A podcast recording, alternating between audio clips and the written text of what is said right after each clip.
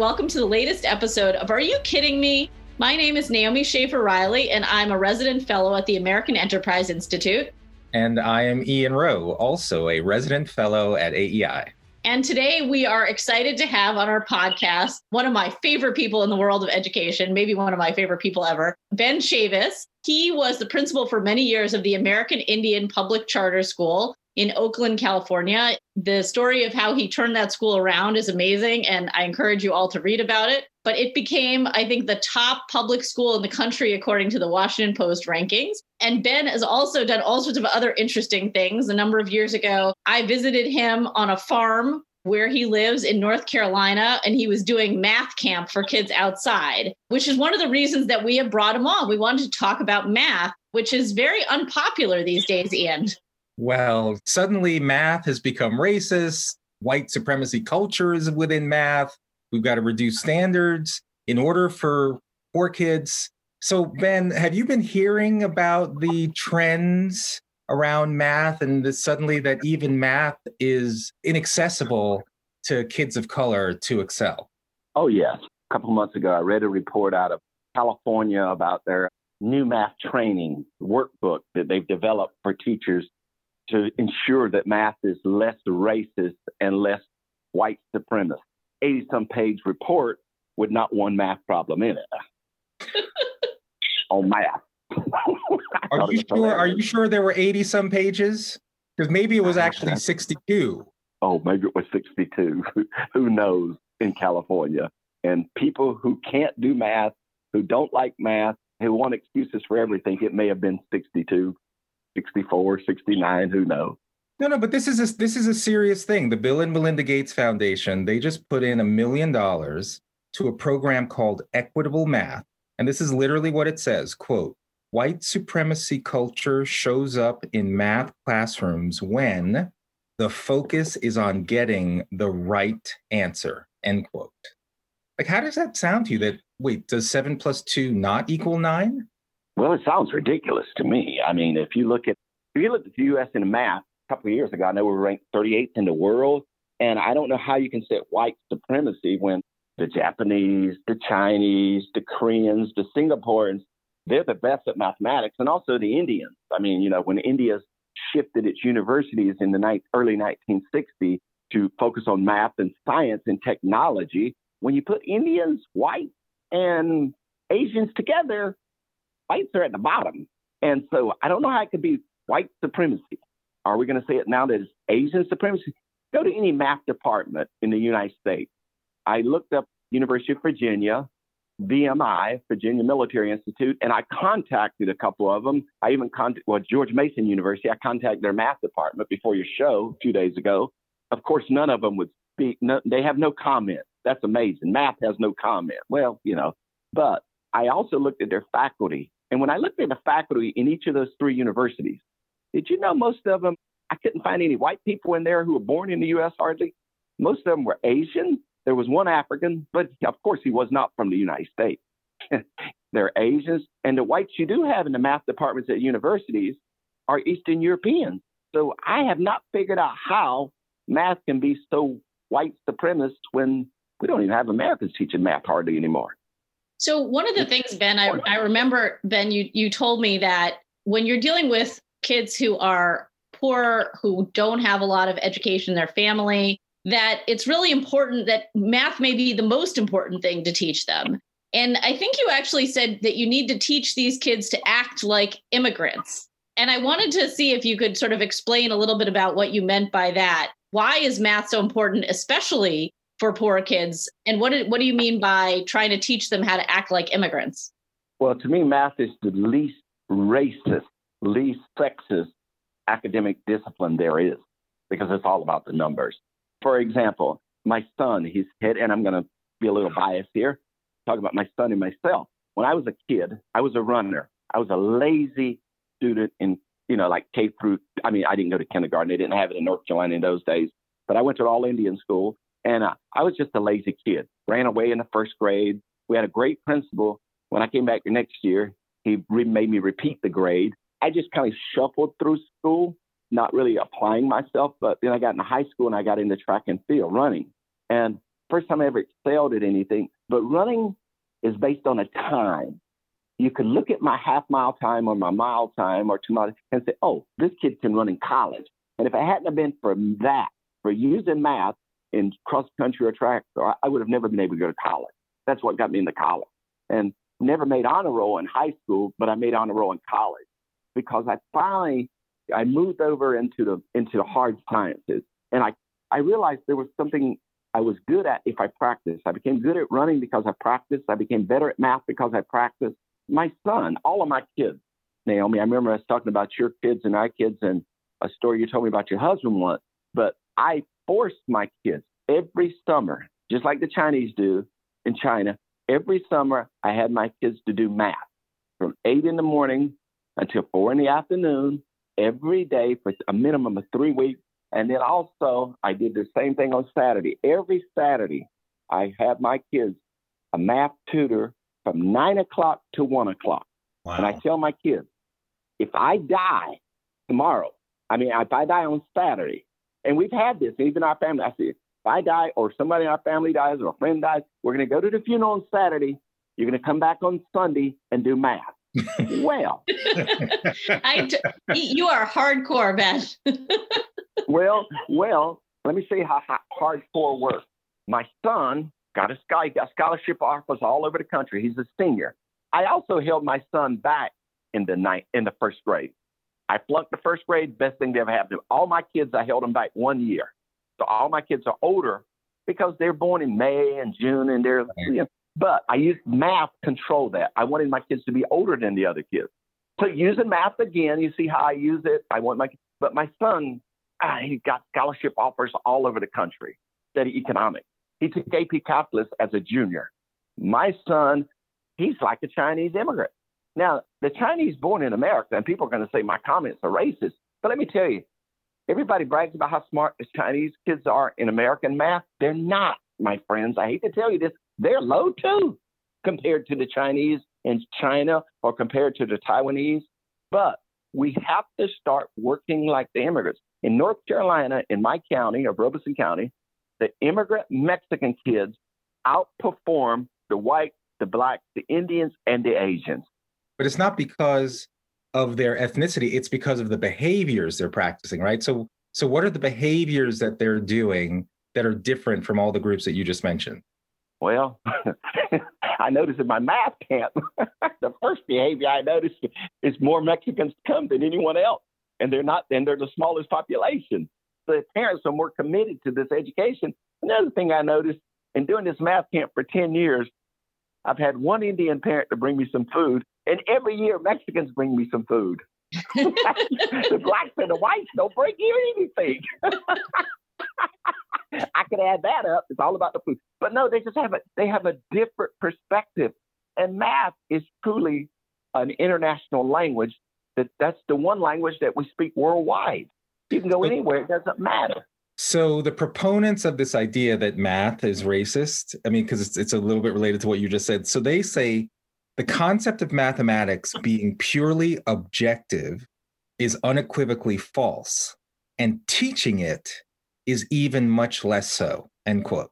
So they're basically positing that not only is this idea of objectivity math is racist, they're also saying that the people who are doing the math camps, they're racist too. So the whole thing is undermined by a lack of objectivity. Like, how do you respond to to that? Because you know, we should we should air the arguments being put forth by the folks who are postulating. I, I think they bring up some good points.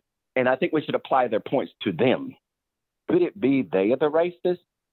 Could it be that they want to keep our kids ignorant? Could it be that they want to discriminate against our kids? What I've noticed about a lot of these people, like the school board member, Miss Virginia, who's introduced this bill, Mr. Ian Thornton, his kids, is he also going to prevent his kids from taking advanced mathematics? what I've noticed is a lot of people in education, teachers, who are pro public school, who are pro union. They send their kids to private school. Yep. It's do as I say, not as I do. Yep. So if there's anyone's racist, it's the, the people who are proposing this nonsense. They want to deny the Ben Chavises the opportunity that I had because without math, my son, he would have never had the opportunities I had, and I would have never had the opportunities. And my father, who cannot read or write, but my father's very good at math. He's 93 years old, cannot read or write. He had to work when he was a child and couldn't go to school. He worked in the fields, but he's good at math. And as he grew up, he got into construction and he can build your home. He's built some of the major buildings here in my hometown, but he can't read and write. But math changed his life also.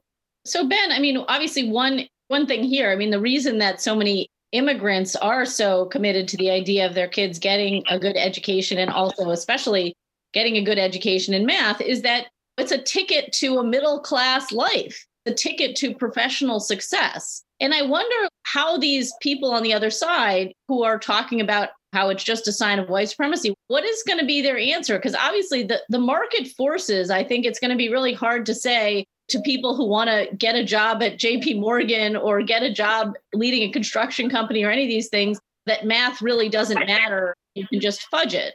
So is it just that these kids are just not going to perform well and they're not going to end up getting that ticket? What do you see happening? Because it seems like there's going to be just a huge divide between the professional world and the educational world. I think this is just my own opinion. Now, this is an opinion. This is not math based. I think, for example, the, the, guy who's proposing this bill, he's nothing more than a, a, politician. Here we are. He got us to do this podcast. He's a, you should read up on this guy. Very interesting guy who's from New York, who moved to Virginia. Even the state board of education spokesperson superintendent did not agree with him. And it's interesting, but he's supported by the progressive educators He's supported by the teachers union. And when you look at the policy and his platform, there's nothing in his platform for students and academics. I read up on the guy. Nothing. Everything he does, it has nothing to do with improving students' academic performance. It's all about him. And when you look at education and when you look at these people who are talking this nonsense or this racism and blaming, it's popular now. I can't even believe the time that I'm living in. It's like the twilight zone. It's like I feel sorry for white people. Thanks, Ben. Here I am. I, I feel like I'm in 1960 again. When I was a kid, when I was a kid, I couldn't go into a restaurant and a white restaurant. I couldn't go. I went to an all Indian school, but it wasn't. But my white friend couldn't come to my school either, or my black friend Noah. My black friend couldn't come to my school, and my white friends couldn't come to my school. So they were discriminated against. But what I feel like today is we are creating, we're saying some stupid stuff. It's just getting stupider. We're regressing back. But instead against minorities, it's against white. Whites are to blame for everything today. Any problem that exists it's some white person's fault. And I'm an Indian, and now I find myself taking up for white people. I'm like, that's nonsense.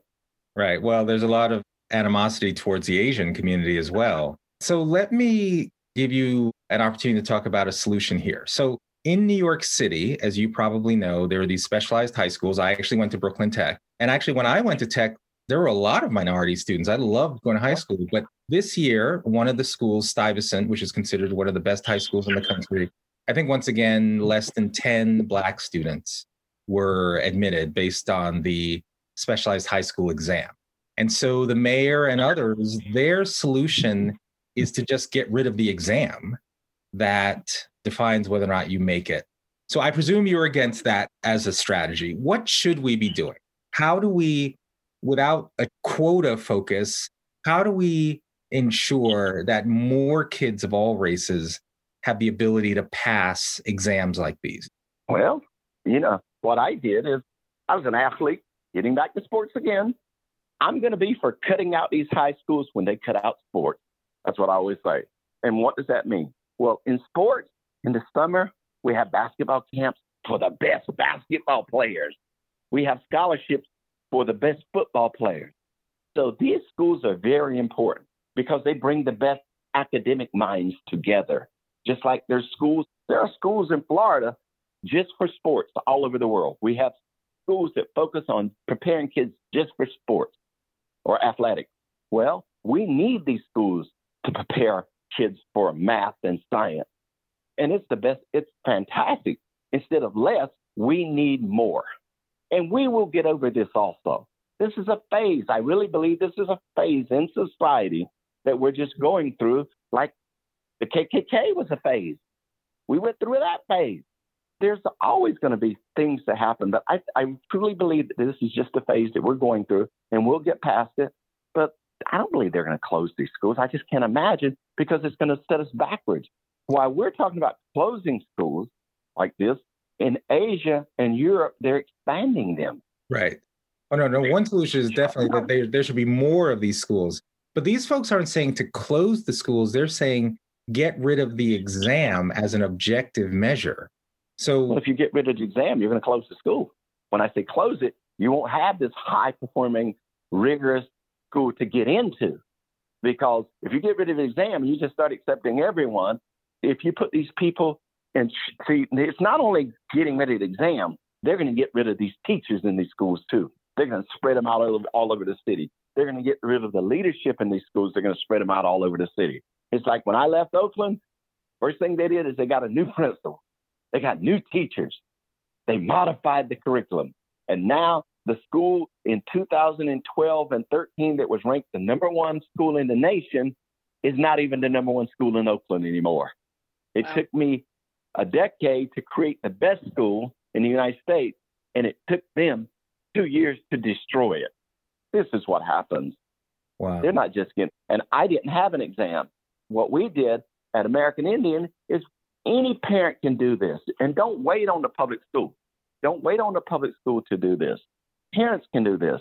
You can get your daughters and sons and grandchildren in a math program during the summer.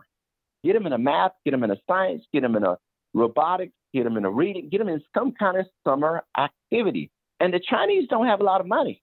When you look at them economically, they're some of the poorest people in the United States as a whole. But when I lived in Oakland and I lived down in Chinatown, I lived right in a Chinese community. What I would notice, they had the kids at the churches. I never saw that many Chinese. You know, the most Chinese I ever saw at church was on Saturday when they did their math. on Sunday, there weren't that many in church. but they sure did have enough wit to get that free facility on Saturday and every evening after school to teach math and science and, and reading. And when you'd go over to the Indian Community Center, we were teaching, Indians were teaching dancing and bead making. and the whites and the blacks were teaching rap and art. No kidding. I'm not joking. I remember walking around, I'd visit these places and I'd look at the contrast. The Mexican kids who came here at the summer programs that were designed for them was to teach their culture. And I used to ask the parents, I said, Did you immigrate to this country to teach your Mexican kids on how to be Mexican? They'd laugh. They'd say, No, we don't want this mess. But you have to understand the reason they offer these programs. The reason they offer programs for Mexicans into how to Mexican culture and American Indians, Indian culture is because a lot of people in the United States can't do math and teach math in these summer programs. That's the conclusion I came to because when I offered a math program, you know what I found out? It was very difficult to hire people who could teach in, a, in the summer. And most of my teachers in the beginning that I got were white until I trained my Indian kids, my black kids, my Mexican kids who went through the program, and then they became my teachers. The people who get these summer jobs can't do math either, my friend, unfortunately. So that's why they're teaching self esteem and why America is so racist because they can talk nonsense, but they can't teach math. Do you have any plans for expanding math camp? Because I mean, I have to tell you, Ian, like this was, you know, this was amazing. Like these kids were just, it was hot as anything down there. These, you know, Ben has transformed parts of his his farm, his barn into classrooms for kids. And it was the most hardcore math and outside there are cows mooing. And this is how kids were spending weeks of their summer. It was incredible. Do you think there's an appetite for more of that? Can you can you replicate this program somehow? You know manny jules has asked me to come up to to canada and and, and the guys also in new zealand have asked me to do it. These are other i should say these are other manny jules is a leader of an indian band in canada there's some indigenous folks in New Zealand that I know Ben has been in touch with. Go ahead.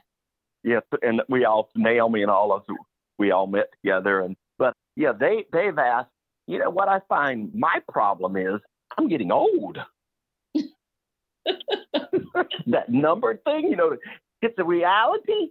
I love the people now. You can be anything in America you want to be, you know, you, whatever sex you want to be. But, buddy, I can't be 21 again. What's going on here? You can identify as 21. oh, you can you can identify as anything, but doing it are two different things. and and there was something a few years ago. Once I got my Social Security, I finally had a little bit of money. I got my retirement. I got everything, and now I don't have the energy to do a whole lot. So the, the point is, I'm not. As a matter of fact, I'm cutting back. All right.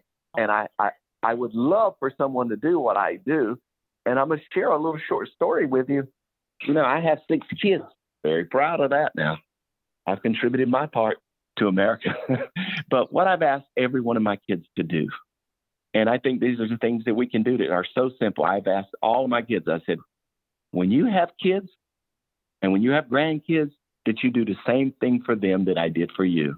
That every Saturday that you will have math from nine to one o'clock and you will be tutored in math. You'll tutor, you'll make sure your kids or your grandkids. And I said, if you do that, that's the best legacy I can leave for my kids, my ancestors.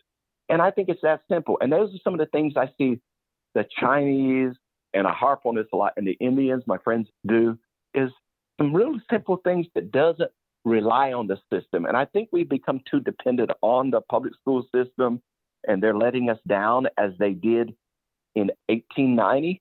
Now remember, poor white and black couldn't get a really good public education at that time. And if you wanted one, you had to go through the church.